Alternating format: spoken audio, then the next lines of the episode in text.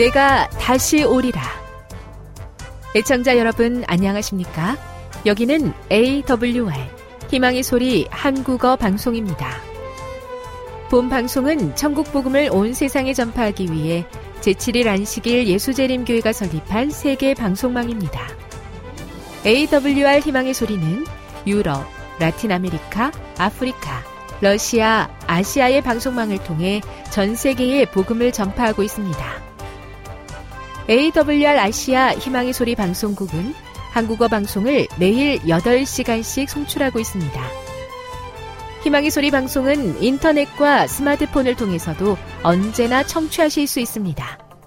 들으실 수 있는 인터넷 주소는 awr.org입니다. 이 시간 희망의 소리 한국어 방송과 함께 보람있고 유익한 시간 되시기 바랍니다. 내가 다시 오리라.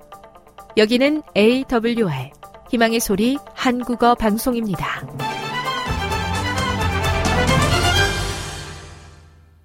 주파수 안내입니다.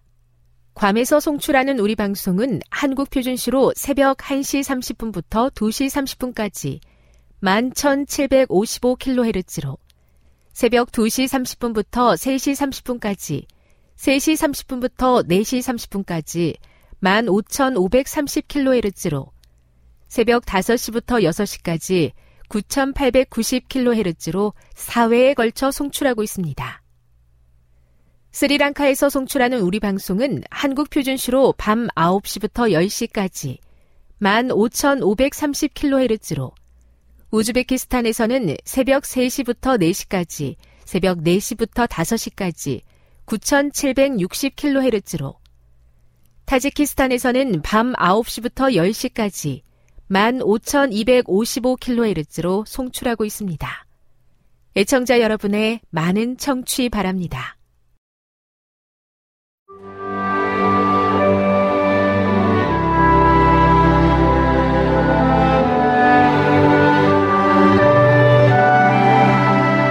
읽어주는 교과 셋째 날 2월 6일 화요일 너희는 언제까지 불의하게 판단하려 하느냐 주님께서는 이스라엘의 지도자들에게 이스라엘의 정의를 유지할 수 있는 권위를 주셨다.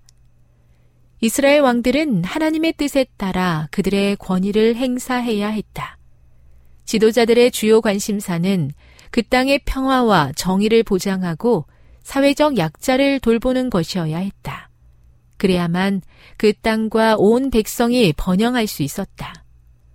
왕의 보좌는 인간의 능력이 아니라 하나님에 대한 신실함으로 견고해지는 것이다.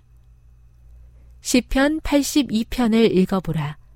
지도자들이 정의를 왜곡하고 보호해야 할 백성들을 도리어 압제한다면 어떤 일이 일어날 것인가?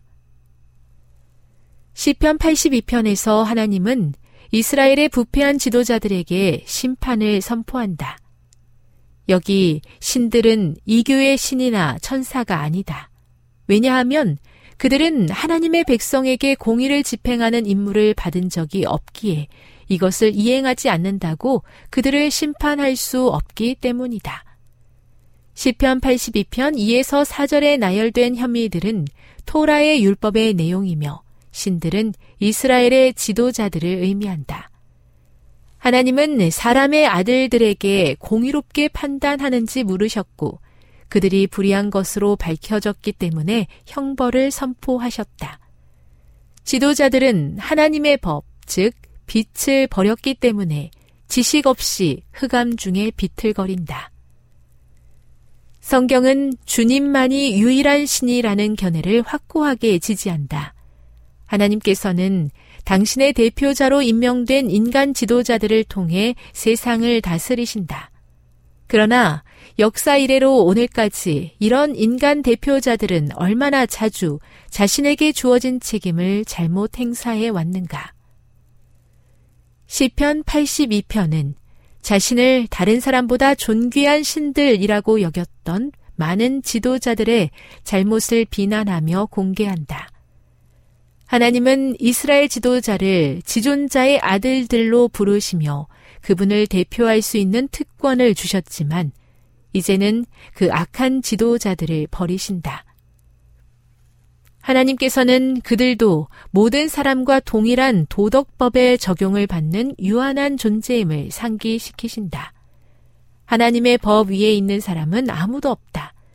하나님은 온 세상을 심판하실 것이며 당신의 백성에게도 동일한 책임을 물으실 것이다. 지도자와 백성 모두 거룩한 재판관의 모본이신 예수님을 본받으며 궁극적인 희망을 하나님께 두어야 한다. 교훈입니다. 땅을 다스리는 지도자도 주님의 다스림 아래 있다. 권세는 인간의 힘이 아닌 하나님께 신실함으로 견고해지며 그들은 거룩한 재판관인 주님을 본받아야 한다. 묵상. 당신은 어떤 사람들에게 어떤 종류의 권위를 가지고 있습니까? 적용. 당신은 주어진 권위를 얼마나 정당하고 공평하게 행사하고 있습니까? 권위를 행사하는데 어떤 주의가 필요하겠습니까? 영감의 교훈입니다. 공의로운 심판. 그 같은 인정은 그들을 구원하기에는 너무 늦게 될 것이다.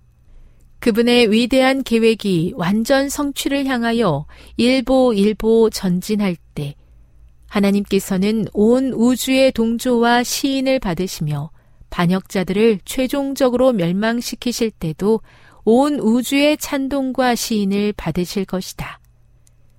이 세상 임금이 심판을 받고 그와 연합한 자들이 모두 그와 운명을 같이 할 때 온 우주는 그 선고에 대한 증인으로서 만국의 왕이시여 주의 길이 의롭고 참되시도다라고 선언할 것이다.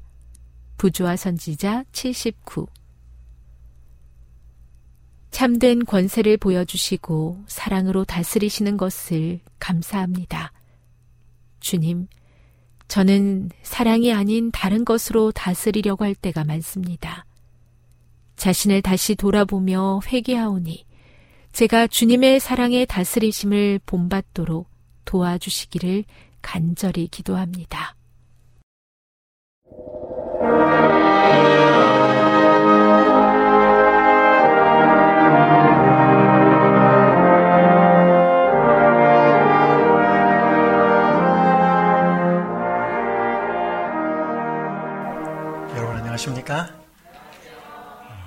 이 시간 다음 시간에 걸쳐서 성경의 제일 마지막 책인 요한계시록을 여행해 보고자 합니다. 전체의 제목은 그리스도의 승리, 나의 승리입니다. 2002년도에 한일 월드컵이 있을 때 대한민국이 스페인과 경기를 한 날이 안식일이었습니다. 6월 22일 토요일이었는데 시간은 오후 3시 반이었습니다. 이 안식일 오후 시간에 이 경기를 하니까 청년들 또 많은 사람들이 영향을 받았습니다. 경기가 끝났을 때 청년들은 이미 그 경기를 보지 않았어도 결과를 다 알고 있었습니다. 한국이 승부차기에서 5대4로 이겼다는 그 결과를 그리고 안식일이 끝나고 난 시간에 이렇게 좀 보게 되었습니다. 축구를. 근데 이 경기를 볼 때 전혀 긴장이 되지 않았습니다. 우리 골대 앞에서 아슬한, 아슬아슬한 장면이 펼쳐져서도 전혀 긴장이 되지 않았습니다. 왜 그랬을까요? 이긴 경기였기 때문에. 결과를 다 알고 보는 경기였기 때문에 그랬습니다. 여러분, 선악의 대쟁투가 그런 전쟁입니다. 이미 예수님께서 이겨놓으신 전쟁입니다. 거기에 우리를 초청하시는 것이죠. 요한계시록은 그것이 어떻게 펼쳐지고 전개되며 끝날 것인지를 보여주고 우리를 초청하여서 그 승리에 동참하도록 하셨습니다. 은혜일까요? 은혜입니다. 그래서 저는 이번 요한계시록의 연구의 주제 구절을 계시록 3장 21절을 잡았습니다. 이기는 그에게는 내가 내 보좌에 함께 앉게 하여 주기를 내가 이기고 아버지 보좌에 함께 앉은 것과 같이 하리라. 예수님은 이미 이기셔서 하늘 보좌에 앉으셨습니다. 여러분, 이 하늘에 있는 보좌, 특별히 하나님이 앉아 계시는 이 보좌는 한 명만 딱 앉을 수, 앉을 수 있는 의자 같은 게 아니고 어떻게 보면 소파 같은 그 보좌에 함께 앉을 수 있는, 공동으로 앉을 수 있는 그런 보좌로 이해하시면 되겠습니다. 그래서 키워드는 승리라고 하는 단어를 가지고 전체를 한번 좀 보도록 하겠습니다. 간단하게 요한계시록 책이 어마어마한 책이기 때문에 서론을 좀 살펴보도록 하겠습니다. 요한계시록은 1차적으로 소아시아의 일곱 교회에게 주신 기별입니다. 그렇기 때문에 그 소아시아가 그 교회들이 직면한 문제들을 조금 이해하는 게 중요합니다. 그들은 황제 숭배로 인해서 박해를 받고 있었고요. 그 당시 헬라 문화 속에 함께 끼지 못하는 여러 뭐 조합이라든지 이런 것들을 통해서 대단히 힘들고 외로운 시기에 있었습니다. 그런데 그 위기의 때 그리스도는 아무런 이 올라가 하늘로 승천하신 다음에 별로 이렇게 자, 자신들에게 직접적으로 나타나지 않는 그런 외롭고 암울해 보이고 교회의 미래가 어떻게 될지에 대한 답답함이 있을 때 하나님께서 요한계시록을 통해서 답을 주고 계십니다. 따라서 우리가 요한계시록을 이해할 첫 번째 내용은 소아시아 일곱 교회에 그리스도인 공동체에게 주시는 위로와 용기, 소망이 담긴 회람서신, 편지서라고 하는 것을 좀 이해할 필요가 있고요. 그러나 그것뿐만 아니라 요한계시록은 2차적으로 기독교 시대를 살아가는 모든 신자들에게 선악의 대쟁투가 어떻게 전개되고 있으며 궁극적으로 세상 역사가 어떻게 맞춰지고 회복될 것인지를 알려주고 있습니다. 따라서 요한계시록은 모든 그리스도인 공동체에 위로와 소망을 주어서 다시 오시는 예수님을 맞이하도록 하는 예언서입니다. 첫 번째는 회람서신 편지서라고 하는 것을 기억할 필요가 있고 두 번째는 예언이라고 하는 것을 기억할 필요가 있습니다. 따라서 요한계시록에 기록된 모든 기록들, 예언들은 그저 과거에 혹은 미래만 그것이 아니고 과거와 미래에 일어날 뿐 아니라 그 둘 사이에 놓여 있는 여러 세계 동안의 사건에도 일어나는 것을 허용하고 용인하는 역사주의적 해석에 기초한 내용이라고 하는 것을 좀 한 번쯤은 들어보셨을 것입니다. 뭐 일곱 교회, 일곱 인, 일곱 어, 나팔 그런 것들을 어, 시기마다 일어나는 것으로 어, 이해할 필요가 있습니다. 그런데 역사주의적 해석에 조금 너무 집중하다 보면 본문의 말씀에 치중하기보다는 역사적으로 몇 년도에 무슨 사건이 일어났는 것을 매치를 시키려고 하다 보면 예언 해석이 굉장히 폭이 좁아지거나 좀 어긋난 해석이 될 수도 있습니다. 그런 부분들은 좀 이해를 할 필요가 있고요. 요한계시록의 상징과 비유들이 굉장히 많이 등장합니다. 그런데 가장 많은 배경은 구약입니다. 그럼 구약 성경을 전체를 다 이해해야 요한계시록은 이해가 될 수 있는 굉장히 넓은 범위에 인용이 되고 있는데 구약 성경 39권 중에 27권이 요한계시록이 인용이 됩니다. 직접 인용이 되거나 암시적으로 암시하거나 그리고 500구절이 넘는 내용이 직접으로 혹은 간접으로 드러나오고 나타나는 것이 요한계시록이 그러니까 구약을 모르면 요한계시록은 이해하기 어렵습니다. 그 다음에 소아시아적 배경, 유대의 묵시문학적인 배경, 혹은 또 신약에 나타나는 평행구 같은 것들을 함께 살펴볼 필요가 있습니다. 요한계시록은 사도 요한이 어, 도미티아누스 황제 때 어, 지중해 감옥이라고 불렸던 밤모섬에 유배되었고 그 안에서 기록된 책이었습니다. 뭐 여러 가지 구조를 말씀을 드릴 수 있겠지만 간단하게 전체 구조를 살펴봅니다. 요한계시록 1장 19절에 보면 그러므로 내 본 것과 지금 있는 일과 장차 될 일을 기록하라. 이 내가 본 것은 요한이 계시록 1장 19절 전에 본 내용이기 때문에 전체는 이 부분은 지금 있는 일에 해당이 됩니다. 그래서 크게는 두 부분으로 이해하시면 되겠습니다. 지금 있는 일, 계시록 1장 9절부터 3장까지, 그리고 장차 될 일, 4장 1절에서 22장 5절까지인데, 여러분 이 지금 있는 일, 요한 당시에 일곱 개에 있었던 그 상황에서도 미래에 성취될 상당수의 예언과 약속이 포함되어 있습니다. 그러니까 계시록 1장 9절부터 3장까지는 항상 이게 현재 일만 있는 게 아니고 여기에 이기는 자에게 어떤 축복이 있겠고 하는 모든 어떤 것들은 엄청나게 미래에 등장할 내용이 포함되어 있습니다. 그리고 장차 될 일이지만 몇 가지 묵시, 계시록 4장부터에 나타나는 몇 가지 묵시는 요한 시점에서 볼 때 이미 일어난 과거였습니다. 그럼에도 불구하고 장차 될 일이라고 하는 카테고리 속에 들어가 있습니다. 함께 좀 보시면 되겠습니다. 장차 될 일은 두 부분으로 계시록, 계시록 4장에서 11장, 20, 그리고 12장 어, 이후로 두 개가 나눠질 수 있습니다. 크게는 두 개로 나눌 수 있고 그 다음에 좀 세부적으로는 세 개로 나누어서 A, B, C 오늘 첫 시간에는 A와 B를 다룰 것이고 다음 시간에는 C를 다루도록 하겠습니다. 자, 계시의 의미, 전달 과정, 목적 간단하게 좀 살펴보지요. 계시의 의미는 요한계시록 1장 1절에 예수 그리스도의 계시라라고 되어 있는데 이 아포, 아포칼립 칼롭시스라고 하는 이 단어는 아포라고 하는 뜻은 무엇 무엇으로부터 그리고 칼롭시스라는 단어는 덮개라는 뜻입니다. 그래서 덮개를 벗긴다. 그래서 덮여져 있는 부분을 벗긴다. 가리개 벗기기 혹은 덮개 열기. 이렇게 휘장을 열어보는 그것이 지금 계시라는 뜻입니다. 마치 여러분 장독대 안에 뚜껑을 딱 열듯이 고추장이 된장이 잘 있는지를 확인하려고 이렇게 딱 열어보는 것 그게 가리개를 벗기는 뚜껑을 벗기는 그게 아포칼립시스라는 단어입니다. 여기 보면 예수 그리스도의 계시라는 말은 두 가지로 해석할 수 있습니다. 예수 그리스도로부터 온 계시 혹은 예수 그리스도에 관한 계시 둘 다 해당이 됩니다. 반드시 속히 일어날 일들을 보여주는데 단순히 미래에 대한 호기심을 만족시켜 주는 데 있지 않고 세상 역사를 붙들고 계시는 그리스도를 드러내는 데 있다는 사실을 어, 여러분 계시의 의미로서 이해하시면 좋겠고요.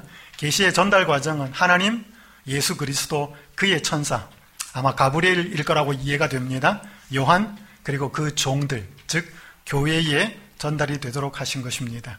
계시의 목적은 반드시 속히 일어날 일들을 여기 3절에 보면 이 예언의 말씀을 읽는 자와 듣는 자와 그 가운데 기록한 것을 지키는 자는 복이 있나니 때가 가까움이라. 그래서 이것들을 보여주고 드러내어 주은 다음에 이 말씀들이 사람의 가슴에 새겨져서 구원을 얻고 다시 오시는 예수님을 재림을 준비하도록 하게 하는데 목적이 있습니다. 이 부분은 제가 여러분에게 넣는다고 넣었는데 강목에 빠져버렸습니다. 요한계시록은 그 속에 포함된 교훈을 이해하라는 권고로 시작한다. 이 예언의 말씀을 읽는 자와 듣는 자들과 그 가운데 기록한 것을 지키는 자들이 복이 있나니 때가 가까움이라. 고 하나님께서는 선언하신다. 우리가 한 백성으로서 이 책이 우리에게 의미하고 있는 것을 이해한다면 우리 사이에는 위대한 신앙 부흥이 있게 될 것이다. 그래서 요한계시록은 우리가 여기에 기록된 하나님의 말씀들을 잘 이해한다면 위대한 신앙 부흥을 가능하게 하는 책이라는 것입니다. 중요할까요? 중요합니다. 성경 66권 중에 안 중요한 책이 없지만 요한계시록은 또 더 중요합니다. 자, 오늘 첫 번째 A라고 하는 부분, 일곱 교회에 보내는 기별을 좀 살펴보겠습니다. 지금 있는 일 부분입니다. 어, 여러분 여기 어, 빨간 글씨로 나와 있는 파워포인트에는 세 가지 아까 말한 A, B, C가 그게 있습니다. 일곱 교회에 보내는 기별, 일곱 인과 일곱 나팔의 기별, 인봉된 일곱 인의 두루마리에 기록된 기별, 세 가지가 나타날 때마다 항상 앞부분에는 예수 그리스도의 모습이 나타납니다.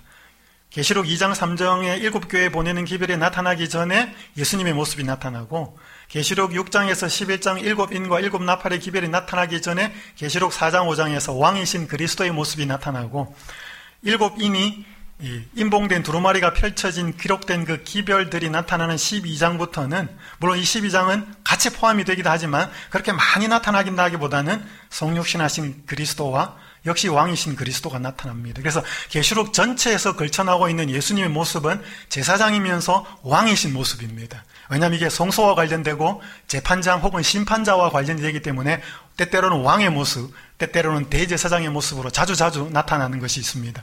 여기 아까 제가 말씀드린 것처럼 A, B, C 오늘 두 개 A, B를 살펴보고 다음 시간에는 C를 살펴보겠습니다. 먼저 일곱 교회에 보내는 기별을 나타나기 전에 계시록 1장에서 제사장이요 왕이신 예수 그리스도의 모습이 나타납니다. 요한이 이제 첫 번째 계시를 보죠. 여기 13절에 보면 촛대 사이에 인자 같은 이가 발에 끌리는 옷을 입고요 있었던 것을 요한이 계시로 보게 됩니다. 그러니까 여러분 촛대 사이니까 이 촛대는 성소의 촛대겠죠, 그죠? 그러니까 당연히 여기에는 예수님이 제사장의 모습으로 계시는 것을 알 수가 있습니다. 그래서 제사장이신 모습이고요. 인자 같은 이가 발에 끌리는 옷을 입고 있는데 이 옷을 어, 제사장 옷이라고도 이해할 수 있습니다. 근데 여기에 발에 끌리는 옷이라고 하는 이 단어가 70인 영역 성경에서는 포데레스라고 하는 단어인데 이 단어가 어디에도 등장하는가 하면 에스겔서에도 등장합니다. 에스겔서 여러분 먹그릇 해가지고 어 그 가정한 자의 뭐 울면서 예루살렘에서 울면서 기도하는 사람들에게 애통하는 자에게 인을 치고 하면서 그 어, 세마포 옷을 입은 사람이 단지 뭐 제사장의 어떤 역할보다는 오히려 심판자의 역할을 할 때가 많습니다. 그래서 여기에는 왕이신 그리스도의 모습이 함께 나타나는 그 상황입니다.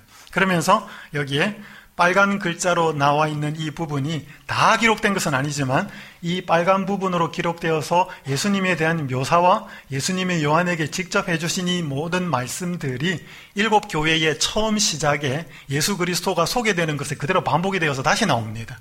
그래서 에베소 교회도 나오고 서머나 교회도 나오고 하는 이 내용들이 그렇게 나온다는 것을 기억하시고 이 첫 번째에서 좀 기억하실 것은 요한은 지금 굉장히 외로웠거든요.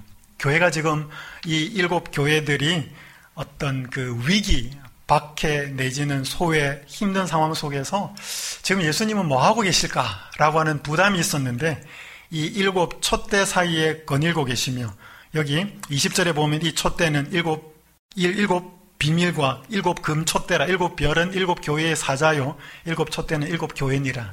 그러면서 교회 사이를 거닐고 계시는 예수님의 모습을 보여주면서 내가 너희들을 버리지 않았다. 내가 너희들 사이에 여전히 거하고 있다라고 하는 것을 보여주시지요.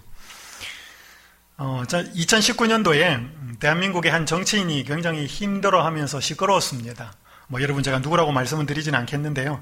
그 사람이 어, 뭐 자기 아이와도 관련되어서 재판을 받는데 그의 친구가 청와대에 있었는데 그 친구에게 기자가 인터뷰를 하는데 그가 자기 친구에 대해서 이렇게 이야기를 했습니다. 누구는 제 친구입니다. 대한민국에서 가장 지탄받는 인물이 되든 안 되든 저는 그 사람이 가장 힘들고 아파할 때 옆에 있을 것입니다. 재판 결과가 어떻게 나오든 저는 그 사람이 옆에 있을 것입니다.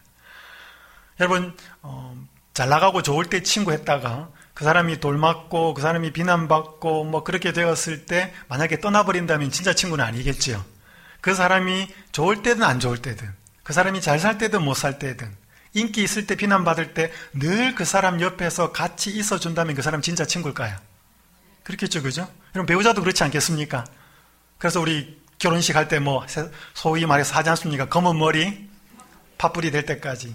좋을 때든지 안 좋을 때든지, 건강할 때든지 아플 때든지, 다 그렇게 말하는 것처럼, 여러분, 예수님은 우리가 좋을 때, 안 좋을 때, 세상 사람들과는 다르게 언제나 우리 곁에 계시다는 것이죠. 그것이 첫 번째 이제 요한에게 보여준 제사장이시고 왕이신 예수님의 모습입니다. 그러면서 이제 일곱 개에 대한 기별이 나오는데 여러분 일곱 개의 기별들은 여러분 읽어보셨기 때문에 요약을 해서 좀 간단하게 말씀을 드리겠습니다. 각 교회에 보내는 기별은 여섯 가지 공통점이 있습니다. 아시죠? 그죠? 각 기별은 교회의 주소로 시작하고 그리스도에 대한 묘사, 아까 살펴본 부분, 부분과 또 추가되는 부분으로 묘사가 되고요. 그 다음에 교회에 대한 평가가 있습니다. 내가 안다. 책망하고요. 성령의 음성을 들으라는 초청이 있고 이기는 자에 대한 약속이 있습니다.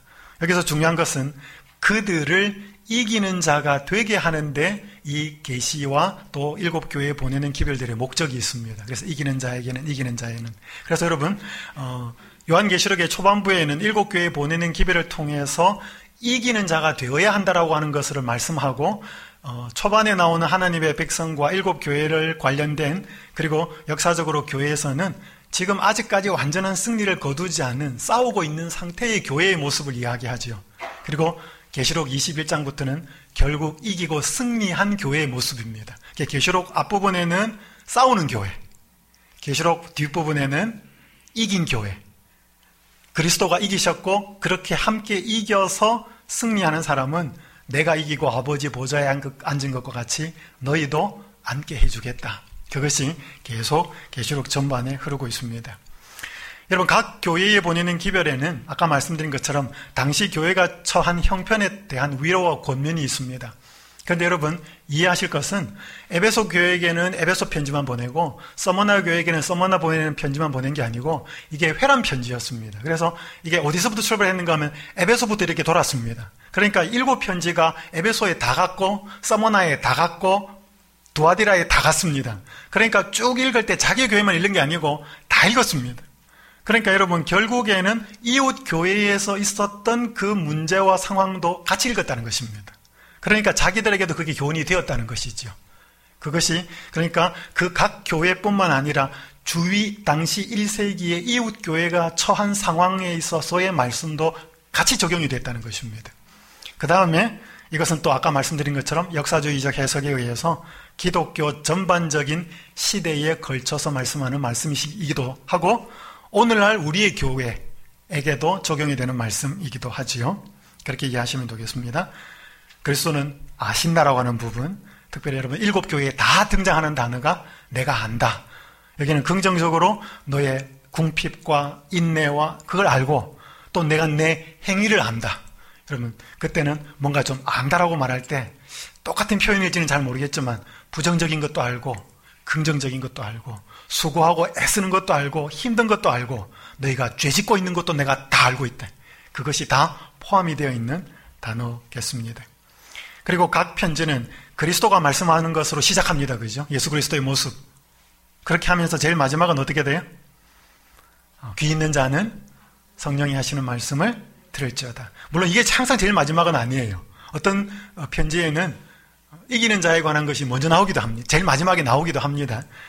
여러분 이걸 통해서 우리가 좀 알 수 있는 것은 어, 성령 충만은 결국 그리스도의 말씀이 마음에 충만하게 되는 것을 의미하는 것이죠. 그러니까 그리스도가 말씀하고 귀 있는 자는 성령이 말씀하시는 것을 들을지어다라고 하니까 결국 그리스도의 말씀을 듣는 것은 뭘 듣는 거하고 똑같은가 하면 성령의 음성에 귀를 기울이는 것과 같다는 것입니다.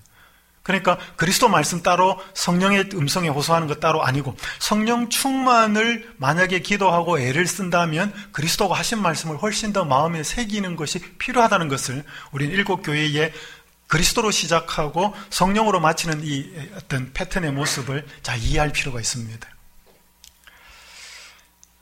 여러분, 그리고 일곱 교회의 형편은 갈수록 악화가 됩니다. 에베소, 서머나, 보모가모 교회는 대체적으로 신실했습니다. 물론 잘못한 것도 있었습니다. 물론 이 교회들에게서 곁길로 나간 신자들이 있었는데 도아디라 교회 네 번째 교회는 양분이 됩니다. 사대와 빌라델비아의 교회의 신자 대다수는 타협을 합니다. 그 중에 남은 무리가 나와요. 신실한 사람들이. 그러니까 대부분 신실하다가 한 반쯤 신실하다가 많이 안 신실하고 남은 무리가 신실하다가 라우디게아에 가서는 거의 다 안 신실하는 그래서 이 일곱 교회의 모습에 있어서는 교회가 갈수록 약화되고 악화된다는 것을 알 수 있습니다. 그래서 여러분 이 계시록 일곱 교회 보내는 기별에는 회개하라는 기별이 일곱 번이나 나옵니다. 일곱 교회 다 나오는 것은 아닙니다. 다섯 교회에 나오는데 한 교회에는 세 번 나옵니다. 그렇기 때문에 총 일곱 번이 등장을 합니다. 그리고 7번 좀 살펴보고자 하는 게 중요한 것인데요. 일곱 교회의 형편이 갈수록 악화가 되는 반면에 이기는 자에게 약속된 축복은 갈수록 더 풍성해진다는 것입니다. 그래서 여러분 이게 많아져요. 이기는 자에게는 하는 부분들이 많아져요. 첫 번째는 그냥 에베소 교회에서는 생명나무 과일을 먹게 하겠다. 서머나 교회에서는 생명의 멸류관, 둘째 사망의 해가 없겠다. 뭐 이렇게 쭉 하면서 계속 많아집니다. 축복들이. 근데 라우디게아 교회에게 주신 기별이 뭐냐면 아까 읽었던 우리 기억절로 읽었던 주제절로 읽었던 계시록 3장 21절이에요. 아주 짧습니다. 이기는 자에게는 내가 이기고 아버지 보좌에 앉은 것과 같이 같이 하게 해주겠다. 같이 함께 해주겠다. 이런 굉장히 짧아 보이지만 이것은 모든 앞에 등장한 축복들을 다 아우르는 축복입니다. 하나님의 보좌에 그리스도가 앉으신 보좌에 승리한 자가 같이 앉으면 뭐예요? 그건 다 가지는 것이죠. 왜냐하면 왕으로서 통치하는 것을 의미하기 때문에. 그래서 여러분, 교회의 모습은 갈수록 타락하고 약해지고 죄가 많아졌지만 하나님께서 이기는 자들에게 주시는 축복은 훨씬 더 풍성해졌다는 것입니다. 그래서 우리가 잘 아는 것처럼 로마서 5장에 있는 20절에 있는 말씀처럼 죄가 더한 곳에 은혜가 더욱 넘친다라고 하는 것을 우리가 좀 이해할 필요가 있겠습니다. 일곱 교회는 이렇게 간단하게 넘어가고요. 그래서 여러분, 일곱 교회의 모습에 있어서 가장 중요하게 강조되고 있는 부분은 회개입니다. 여러분, 우리가 승리하는 비결은 결국 그리스도께 붙어 있어야 되고 하나님과 연결되어 있어야 되는데 결국 주께로 돌아와야 한다는 것이죠. 여기 외경에 보면 베드로 행전이라는 책에 보면 재밌는 표현이 있습니다. 너희가 오른손을 왼손같이 하고 왼손을 오른손과 같이 하지 않으면 위로 향한 것을 아래로 향한 것 같이 하지 아니하면 그리고 앞에 있는 것을 뒤에 있는 것 같이 하지 아니하면 너희는 하나님의 왕국을 알지 못할 것이다. 여러분 이게 무슨 뜻일까요? 오른손을 왼손 같이 하고 왼손을 오른손과 같이 하지 않으면 자 여러분이 저를 보시면 제가 저는 오른손이 여기 있습니다. 그러니까 여러분이 보실 때는 오른손이 왼쪽이잖아요, 그죠? 어. 근데 오른손이 왼손이 된다라고 한다면 이 뭐 하면 되냐는 거예요. 돌아서면 됩니다. 그러니까 오른손이 왼손 같이 되려면 돌아서면 돼요. 위로 향한 것이 아래로 향한 것처럼 하려면 어떻게 돼요? 거꾸로 서면 됩니다. 그러니까 돌아서고 거꾸로 서라는 거죠. 그렇지 않으면 너희는 하나님의 왕국을 알지 못할 것이다. 이 말은 무슨 말인가 하면 오늘 우리의 삶의 전적인 반대 내지는 전적인 턴 이루어지지 않으면 그게 진정한 회개는 아니라는 거죠. 여전히 내가 세상적인 마음으로 향했던 것을 좋아하고 여전히 내가 집착하고 있는 것이 정말로 회개를 했다 그러면 하나님이 정말로 좋아하는 것이 아니라면 완전히 돌아서게 된다는 거죠. 그리고 내가 옳게 보는 것이 그럴 수도 있고 그죠. 내가 진짜 그리스도를 알고 나면 그런 것이 옳을 수도 있습니다. 그러니까 회개라고 하는 것 자체는 뭐냐면 내가 기존에 알고 있는 내 삶의 패턴을 완전히 바꾸는 것을 의미한다는 것입니다. 심지어는 아예 180도처럼 달라지는 것. 그것이 회개고 그렇게 하지 않으면 너희는 하나님의 왕국을 알지 못할 것이다. 어, 외경에 있는 표현이지만 회개가 우리에게 어떤 의미인지를 한번 또 생각하게 하는 표현인 것 같습니다. 자, 그래서 제가 오늘 첫 번째 이제 A라고 하는 부분, 어, 지금 있는 일이라고 하는 부분을 좀 계시록 2장 3장의 말씀을 살펴보면서 계시록 1장에 있는 제사장이시오 왕이신 예수님의 모습을 통하여서 한 어, 주신 기별을 보았습니다. 이제 두 번째는 일곱 인과 일곱 나팔의 기별인데 역시 장차 될 일입니다. 이 부분 아까는 지금 있는 일, 이제는 본격적인 예언이죠. 계시록 4장부터 11장까지인데 이 부분에서는 도약판 구절이라고 하는 중요한 구절이 있습니다. 여러분 체조에 보시면 도움 닫기를 하기 위해서 이렇게 탁 스프링처럼 튀어 오르는 짚고 오르는 것이 있죠. 그런 성경 구절들이 요한 계시록에는 몇 구절 나옵니다. 자, 그 중에 하나가 요한계시록 3장 21절인데요. 이 3장 21절은 아까 우리 주제절로도 외웠지만 이 3장 21절은 일곱 교회에 보내는 기별의 어, 요약이기도 합니다. 왜냐하면 일곱 교회는 다 이기는 자에게는 이렇게 이야기하잖아요. 이기는 자에게는 어떤 축복이 있겠다. 이기는 그에게는 내가 내 보좌에 함께 앉게 하여 주기를 내가 이기고 아버지 보좌에 함께 앉을 것과 같이 하리라. 그러니까 이 도약판 구절은 마치 수학에 보면 교집합 같은 구절입니다. 그러니까 이 계시록 3장 21절은 일곱 개에 보내는 기별에서의 결론에 해당이 되고요. 그리고 뒤에 하늘 보좌의 왕으로 즉위하시는 그리스도 4장 5장의 부분에 있어서의 소론과 같은 역할을 합니다. 왜냐하면 여기에 지금 예수님이 이기고 왕으로의 아, 하늘 아, 보좌의 왕으로 등극하시는 내용이 계시록 4장 5장이거든요. 어, 아까 이 부분 한번 살펴보셨습니다. 그죠? 그러니까 두 번째 큰 어, 장차 어, 될 일에 대한 일곱 인과 일곱 나팔의 기별이 나오기 전에 계시록 4장 5장에서는 왕이신 그리스도의 모습이 나타난다는 것입니다. 다 살펴볼 수는 없고요. 계시록 4장은 그 5장의 왕으로 등극하시는 예수 그리스도의 배경이 되는 장면이고요. 무대가 되는 장면입니다. 계시록 5장 33절에 이렇게 말씀하죠. 하늘 보좌의 왕으로 즉위하신 그리스도의 모습인데 내가 또 들으니 하늘 위에와 땅 위에와 땅 아래와 바다 위에와 그 또그 그 가운데 모든 피조물이 이르되 보좌에 앉으신 이와 어린 양에게 찬송과 존귀와 영광과 권능을 세세토록 돌릴지어다. 계시록 4장에 보면 여러 찬양이 나오는데 만물을 창조하신 창조에 대한 찬양의 이야기가 계시록 4장에 나오고요. 계시록 5장에서는 어린 양이 구속하신 것에 대해서 찬양하는 내용이 계시록 5장에 나옵니다. 근데 보면 여기에 예수님이 보좌에 앉으신 것 같아요? 안 앉은 것 같아요? 잘 안 앉은 것 같아요. 그죠? 하나님은 여전히 보좌에 앉아 계신 것 같은데. 근데 여러분 이 내용을 보시고 뒤를 보시면 보좌에 앉은 것을 알 수 있습니다. 예수님이 하늘의 보좌의 왕으로 제사 대제사장으로 등극하신 것은 적어도 두 가지가 의미가 있습니다. 첫 번째는 하늘 성소가 가동이 되었다는 뜻이고 두 번째는 성령이 강림했다는 것을 이야기합니다. 그래서 따라서 이 땅에 복음 사업이 이루어지는 부분과 하늘 성소에서 대제사장의 봉사 이루어지는 부분이 같이 간다는 것을 이해할 필요가 있겠습니다. 자, 여러분, 음, 예수님이 왕으로 등극하실 때 특별히 구약에서 어, 다윗의 자손들이 왕이 되면 언약책을 그 당시에 존재하는 것을 받아서 자기가 함부를 카피, 복사를 했, 미리 써야 했습니다. 그리고 늘 자기 곁에 두면서 그 말씀을 읽으면서 통치를 해야 했습니다. 그것이 언약책이었는데 그 언약책은 신명기였습니다. 그것이 왕이 통치할 때 왕으로 오를 때 제사장 앞에서 그걸 베꼈습니다. 그리고 늘 옆에 두어야 했죠. 그래서 그 말씀을 늘 연구하고 순종하고 그 말씀에 근거해서 왕으로서 통치를 해야 했습니다. 그것은 인간 왕으로서 하나님의 대리자로 하나님께서 원하시는 그 방법대로 통치해야 된다는 것을 의미했기 때문에 율법서를 언약서를 두면서 어, 그래서 왕이 될 때는 그 언약서를 받아서 베꼈습니다. 여러분 그것처럼 예수님이 십자가에서 달려 돌아가시고 하늘로 승천하셔서 왕으로 등극하시는데 왕으로 등극할 때 아까 왕은 이 땅에서 뭘 받았다 그랬죠? 언약책을 받았다 그랬습니다. 근데 계시록 5장에서는 하나님의 손에서 일곱 인이 봉해진 두루마리를 받습니다. 어, 이것을 우리가 이제 구약과 예수님의 어떤 왕으로 등극하시는 그 어떤 그 패턴 속에서 이 일곱 인이 봉해진 두루마리가 언약책이다. 그것이 딱 신명기는 아니겠지만 언약에 관한 말씀이다라고 하는 것을 좀 이해하실 필요가 있겠습니다. 그래서 보면 두루마리가 있는데 여기 내가 보면 보호자에 앉으신 이의 오른손에 하나님이십니다. 오른손에 두루마리가 있는데 안팎으로 썼고 일곱 인으로 봉하였더라. 누가 떼기에 합당하냐?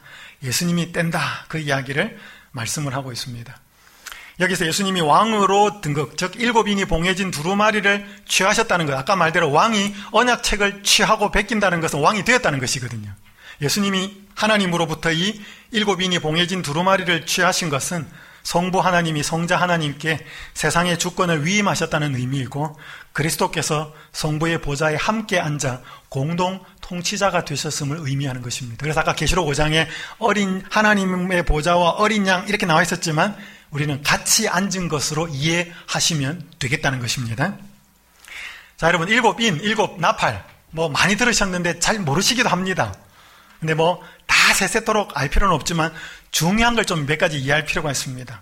일곱 인은 말 그대로 예수님이 하늘로 승천하셔서 왕으로서 앉으신 다음에 받으신 것이기 때문에 그것을 떼는 것이 이제 어린 양이 떼시는데 그것이 뗄 때마다 일어나는 사건들을 묘사하고 있거든요. 그러니까 이것은 십자가가 있은 후에 승천하신 후에 특별히 일곱 인은 하나님의 복음이 전파되는 과정에서 복음을 받아들이는 사람들의 반응과 거절하는 사람들의 반응에 의해서 나타나는 여러 가지 사건들 내지는 결과들을 묘사합니다. 아, 특별히 여기 기억하실 것은 두 번째, 네 번째 인이 떼어질 때 어, 여기에 언약적인 저주들이 등장합니다. 여러분 하나님께서 이스라엘 백성들을 인도하여 난 다음에 이스라엘 백성들과 어, 순종하면 복을 받고 불순종하면 저주를 받는 그 레위기 26장과 신명기 26장에 있는 언약을 맺죠. 그 언약적인 저주 중에 몇 부분이 칼, 특별히 전쟁이고요. 기근, 그 다음에 사나운 짐승, 전염병 이런 것들이 많습니다. 또 그 외에도 있어요. 근데 하나님께서 이걸 왜 기록하게 했는가 하면 그들의 삶에 혹은 사회에 이런 재난이 닥치면 아 우리가 하나님께 불순종하고 하나님의 언약을 깨뜨리고 어겨서 이런 일이 일어나는가 보다. 그래서 이런 일이 일어나면 뭐 하라는 거죠? 회개하고 돌아오라는 거죠. 그래서 이걸 언약적 저주라고 혹은 언약의 저주라고 표현을 합니다. 여러분 그게 내재인을 뗄 때 나타납니다. 어, 그런데 이것은 여기 네 번째 보면 어, 첫 번째 이 내인을 개봉할 때에 묘사된 장면은 하나님의 백성을 회개케 하려고 예비된 의도된 예비적인 심판. 그러니까 이 일곱 인과 일곱 나팔은 다 심판입니다. 다 심판인데 하나님의 자비가 섞인 예비적인 심판이고요. 일곱 재앙은 하나님의 자비가 섞이지 않는 본 심판이 되게 되어 있습니다. 그리고 일곱 인과 일곱 나팔을 조금 구분하면 일곱 인은 하나님의 백성이 불순종하는 것이고 일곱 나팔은 하나님을 대적하는 어떻게 보면 악인들 요한계시록의 표현대로 한다면 땅에 거하는 자들 그들에게 경고하고 메시지를 주어서 회개하고 돌아오라는 기별입니다. 그러니까 일곱 인의 기별과 일곱 나팔의 기별은 다 경고의 기별이고 심판의 기별인데 어, 예비적인 심판이고 목적은 회개케 하는 기별이라는 것을 좀 아시면 되겠습니다. 그럼 일곱 인이 뭘까? 이 일곱 인으로 봉해진 이 내용이 뭘까? 화이프는 이렇게 표현하고 있습니다. 일곱 인으로 봉해진 두루마리는 뭘 담고 있다? 세계 역사를 담고 있다. 예수님의 펼쳐진 손에는 하나님의 섭리의 역사, 민족과 교회의 예언의 역사에 두루마리 책이 놓여 있다. 있었다. 거기에는 하나님의 말씀, 그분의 권세, 그분의 명령, 그분의 율법, 영원하신 분이 상징적으로 주신 권면, 국가들의 모든 통치 세력의 역사가 포함되어 있다. 그 두루마리에는 지구 역사의 시작부터 종말에 이르기까지 모든 나라와 방언과 백성의 영향력이 상징적인 언어로 담겨져 있었다. 그러니까 뭐 정확하게 모르셔도 됩니다. 어쨌든 간에 하나님이 세상의 마지막 종말을 향하여 가시는 데 있어서 하시는 일과 나라들의 상황과 이런 예언들이 기록이 되어 있다는 것을 이해하시면 되겠습니다. 그것이 이제 일곱 인이고요. 여러분 나팔은 구약 성경에 뭐 이렇게 양나팔도 있었고 은이나 쇠로 만든 나팔도 있었는데 구약에서 나팔을 부는 여러 가지 경우가 있었습니다. 여러분 나팔을 분다는 것은 좋은 일, 나쁜 일 모두 다 알리기 위해서였습니다. 여러분 요즘 우리 뭐 지진이 좀 있거나 코로나 상황으로 뭐 누군가가 많이 어느 지역에 코로나 상황이 발생했으면 우리 휴대폰으로 대부분 안전 문자 오지요. 예, 그것처럼 뭔가 알리는 거죠. 여러분, 이, 당시에는 뭐 어떻게 알렸겠습니까? 뭐 현대 문명 도구가 없는데. 그래서 나팔을 분 것이죠. 그래서 이게 특별하게 이 계시록에서 나와 있는 나팔은 다가오는 위험을 경고할 때 올리는 나팔이라고 이해하시면 되겠습니다. 여러분, 이게 2차 세계대전 당시에 미군이 일본의 주요 도시들을 폭격하기 전에 뿌린 전단지였습니다. 여기 동그란 부분이 도시들이고요. 저기, 어, 이 내용에 뭐 이렇게 적혀 있는데 우리가 지금 조금 있으면 일본의 이런 도시들에 있는 군사시설에 폭격을 가할 것이기 때문에 이 도시들을 떠나십시오라고 경고하는 전단지였습니다. 어, 그러니까 여러분, 한 나라가 특별히 전쟁을 하는 데에서도 앞으로 닥칠 그런 상황 속에서 무고한 사람들은 다치게 하고 싶지 않아서 경고하는 전단지인 것이죠. 마찬가지로 하나님께서 이 엄청난 역사의 일을 이루어갈 때 앞으로 일어날 일에 대해서 그것에 대하여 결과에 대해서 알려주지 않는다면 자비 하나님이 아니시겠죠. 여러분 그게 중요한 일곱 나팔의 기별입니다. 어, 그래서 여러분 일곱 나팔과 일곱 인의 차이는 뭔가 하면 요한계시록 9장 4절에 보면 오직 이마에 하나님의 인침을 받지 아니한 사람들만 해야라. 이게 일곱 나팔에 계속 나와요. 여러분. 그것은 뭔 의미를 이야기하는가 하면 일곱 나팔에 해당되는 사람은 하나님의 백성은 아니라는 것입니다. 입맞지 않은 사람들이라는 것을 생각하시면 되겠습니다. 역시 일곱 나팔의 목적도 회개케 하고 돌아오게 하는 기별인데 일곱 이는 하나님의 백성들이고 이것은 악인들이 회개하고 하나님께 돌아오도록 하는 기별인데 보면 회개하지 않겠다라고 자꾸 그렇게 나와 있습니다. 이 심판 역시 하나님의 자비가 섞여 있는 예비적인 심판입니다. 자비가 섞여지지 않는 본 심판이 일곱 재앙이고 그리고 완전한 하나의 더 심판이 있는 것이 요한계시록 21, 20장에 있는 최후의 심판입니다. 사탄과 불과 유황으로 다 심판되는 그 심판이죠. 그래서 여러분, 도표 제가 그냥 갖고 왔는 건데, 여기 일곱 나팔에 보시면 자꾸 자꾸 나오는 내용이 뭐냐면, 3분의 1이라는 내용이 나옵니다.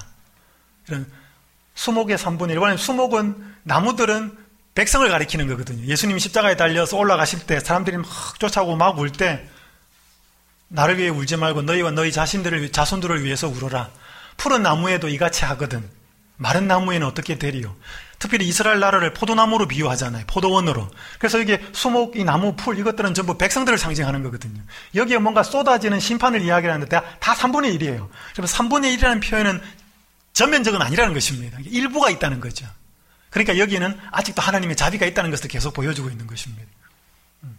한번 어, 살펴보시고 역사적으로 어떻게 이루어지는 부분을 보시면 되겠는데 여기서 저는 중요한 것이 일곱 인과 일곱 나팔에는 패턴이 거의 비슷합니다. 첫 네 개가 나오고 두 개가 나오고 마지막 일곱 번째가 나올 때 막간이 있습니다. 삽입 부분이 있는데 그러니까 여러분 이게 같은 내용이거든요. 거의가 그렇기 때문에 이 막간의 내용 이 부분 특별히 어, 일곱 인의 막간은 요한계시록 7장에 입맞은 사람들에 관한 이야기입니다. 14만 4천 그리고 요한계시록 10장, 11장은 어, 힘센 천사가 작은 두루마리를 갖고 있는 것을 요한이 받아가지고 먹어버리면서 입에는 달고 배에는 쓴 경험을 하면서 다시 예언하여야 하리라라고 하는 10장의 기별을 이후에 11장에서는 1절, 2절에 성전을 측량하는 이야기가 나옵니다. 성전과 그 다음에 재단과 그리고 어, 백성들을 측량하고 요한계시록 11장 2절에 보면 성전 마당은 측량하지 마라 그랬습니다. 그거는 한 때와 두 때 반때 42달 동안 내가 이방 사람들한테 주었다 그렇게 나옵니다.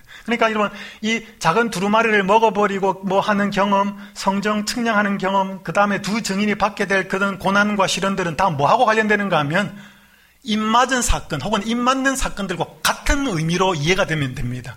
그러니까 여러분 이걸 같이 연구하면 이 부분의 의미가 더 무엇인지 분명하게 알게 됩니다. 이 부분만 제가 살펴보고서 이제 마무리하겠습니다. 그래서 여러분, 일곱 인과 일곱 나팔의 막가는 연관성이 있습니다. 이게 두 개 다 삽입된 부분이고 같은 시기에 말하는 것이거든요. 그래서 7장에서의 입맞은 사람들의 이야기는 어, 요거는 이제 나팔의 막간입니다. 펼쳐진 작은 두루마리를 먹고 나서 꿀같이 단 경험과 쓰라린 경험을 하고 다시 예언하리라는 하라는 말씀을 들은 이 계시록 10장은 재림운동과 관련된 기별이지요. 여러분 잘 아십니다. 그런데 이게 입 맞는 일에 굉장히 연관이 되어 있다는 것입니다. 그리고 11장은 성전을 측량하라는 말씀을 듣지요. 아까 말한 대로 성전과 재단과 그 성전에서 경배하는 예배하는 사람들을 측량하라 그랬거든요. 그것은 여러분, 이게 말 그대로 성전을 측량한다는 것은 하늘 성전과 관련되는 것입니다. 하늘 성소의 가동과 하늘에서의 예수님의 어, 대제사장으로서의 봉사를 의미하고 사람을 측량한다는 것은 심판하는 것과 같이 맞물려 있습니다. 조사 심판이 여기 다 관련되는 거죠. 여러분 그게 전부 다 뭐하고 관련되는가 하면 입 맞는 사건과 관련이 된다는 것입니다. 그게 일곱 인의 막간과 일곱 나팔의 막간이 연관되어 있다는 것을 이해하시면 이해가 됩니다. 그러면서 이 요한계시록 10장에서 왜 저 쓴 경험을 할 수밖에 없었는가? 이 성전을 측량하는 것, 대, 어, 하늘 성소의 가동과 관련된 무엇이 있었, 이게 필요가 있었기 때문에 이 위에는 대실망의 경험이 있었다는 것이죠. 그러니까 같이 맞물린다는 것입니다. 이게 전부 다 다 이 땅에서의 살아가는 사람들이 입 맞는 작업과 관련되어 있다는 것입니다. 그리고 11장은 두 증인의 사역이 나오는데 상징적 두 증인을 통해서 최후의 복음 기별을 선포할 때 하나님의 백성이 당할 쓰라린 경험을 보여주는 것입니다. 두 증인이 막 죽기도 하고 막 부활하기도 하고 그러잖아요. 고통당하기도 하고. 그것이 전부 다 입맞는 거하고 관련된다는 것이죠. 그래서 입맞는 일과 복음을 전하는 일과 하늘 성소에서의 예수님의 대제사장의 봉사와 심판과는 이게 전부 다 밀접하게 관련된다는 것입니다. 그래서 막간이라고 하는 부분을 통해서 살펴보면 계시록 7장과 10장, 11장이 굉장히 깊이 있는 관련이 있다는 사실. 그렇게 좀 이해하시면 되겠습니다. 그리고 다시 한번 보시면 대단히 재밌습니다.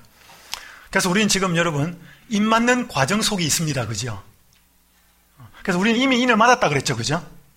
근데 우리는 아직 맞을 인도 있습니다. 받아야 될 인도 있고 받은 인이 있고 받아야 될 인이 있다는 것입니다.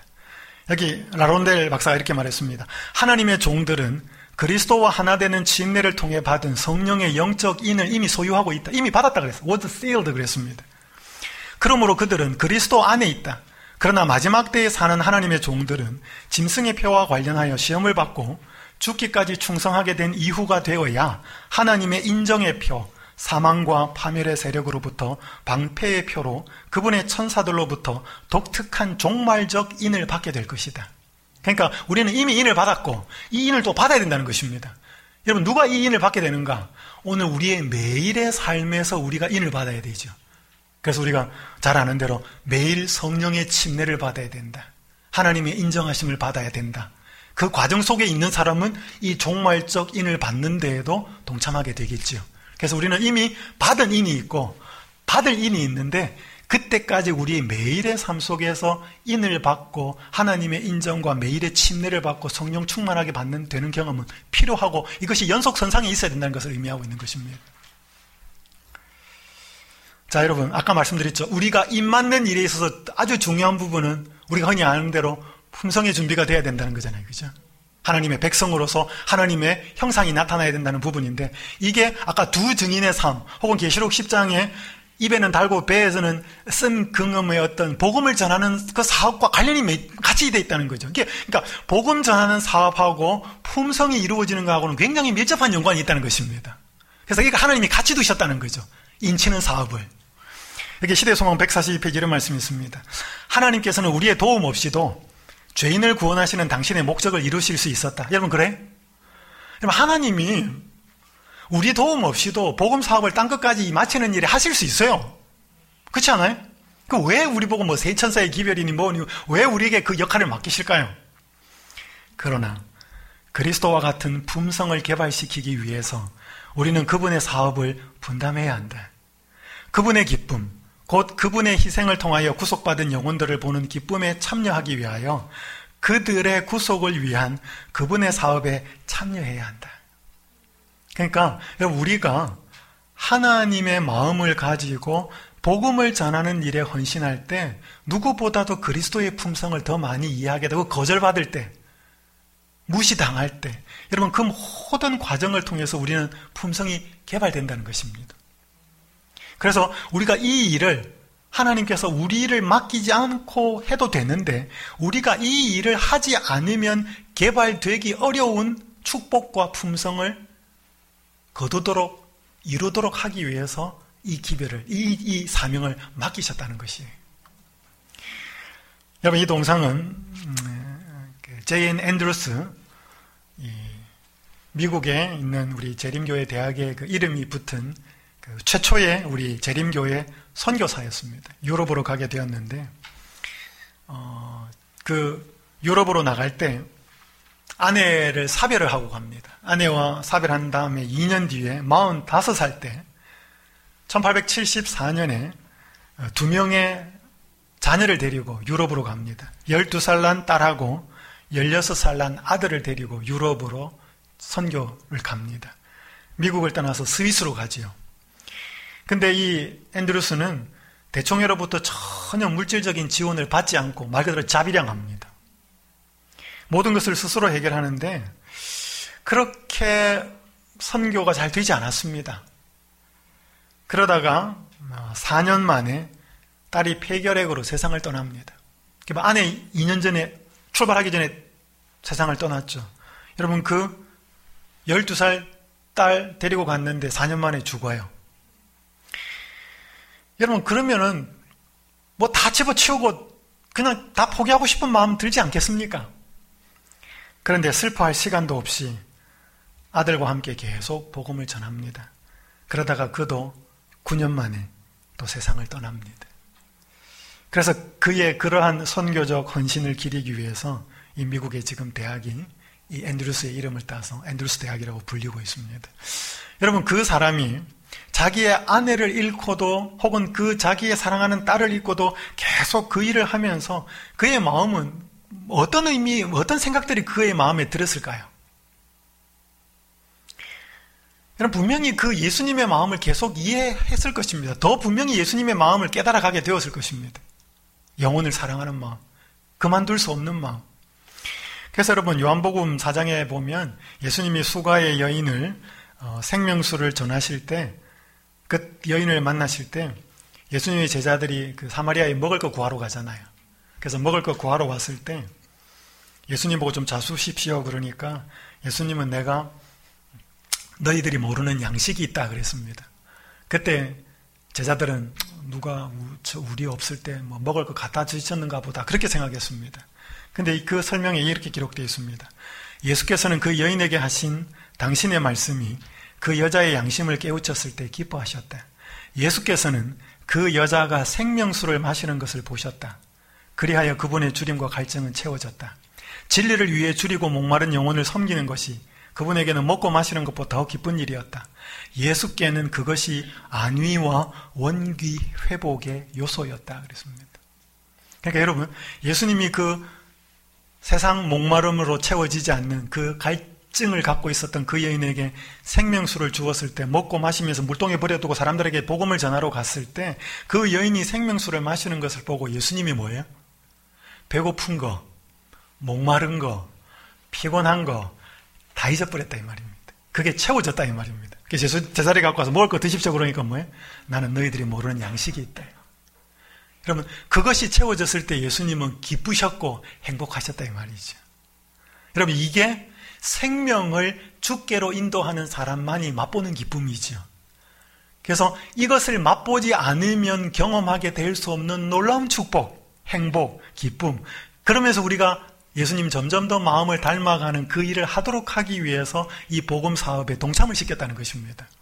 그래서 여러분 계시록 7장에 그 입맞는 14만 4천의 사람들의 모습은 결국 어떤 사람들인가? 그걸 보여주는 게 계시록 10장 11장이라는 거죠. 그게 뭐예요? 말씀을 잘 먹어가지고 기쁜 내 삶이 되어서 입으로 전하고 그죠? 또 그런 고난과 두 증인의 삶에서는 막 그 증인의 삶을 사는데 박해를 당하거든요. 죽기도 하고. 그런 경험들을 통해서 그 입맞는 일이 온전하게 이루어져서 하나님 닮은 품성의 모습이 된다는 것을 일곱 인과 일곱 나팔의 막간의 그 기별들이 계속 보여주고 있다는 것입니다. 오늘 저는 첫 시간에 요한 어, 계시록을 통해서 앞부분 전반부를 통해서 일곱 교회에 보내는 기별과 일곱 인과 일곱 나팔의 기별을 통하여서 어, 지금 있는 일과 장차 될 일, 우리 한 부분을 좀 살펴보았습니다. 다음 시간에는 그 뒷부분의 모습을 살펴보도록 하겠습니다. 오늘 이 일곱 교회의 기별에 있어서 이기는 자가 되도록 하기 위해서는 주께로 돌아가서 그리스도께 붙어 있는 회개가 이루어져야 된다. 잘 좀 기억하시면 좋겠고, 일곱 인과 일곱 나팔의 기별에 있어서 그 예비적이고 자비가 섞인 그 심판에 있어서는 하나님께서 주시는 막간의 기별을 통하여서 인치는 사업을 행하시는데 그것은 복음 전도의 사업과 같이 맞물려서 일어나야만 효력 효과적으로 이루어진다. 그 일에 동참하게 될 때 우리가 더 예수님의 품성을 닮은 모습이 된다는 사실을 기억하시면서 오늘 요한계시록 첫 시간의 여행을 마치도록 하겠습니다. 저희에게 읽고 이해가 되면 새롭고 놀라운 신앙 경험을 할 수 있다라는 이 계시록의 말씀을 주셔서 감사합니다. 이 말씀들을 잘 읽고 기도하며 연구하여서 저희에게 주시는 말씀이 무엇이고 현재 일어나고 있는 일들이 어떠하며 앞으로 될 일이 어떠한지를 분명히 깨달아서 예수님의 하시는 일과 예수님의 오시는 발자국 소리를 잘 듣게 하시고 그 가운데 저희가 어떤 삶을 살아야 하는지를 분명히 이해하고 배우는 예언을 깊이 이해하고 깨닫는 재림신자가 되도록 축복하여 주시옵소서 예수님의 이름으로 간절히 기도드리옵나이다.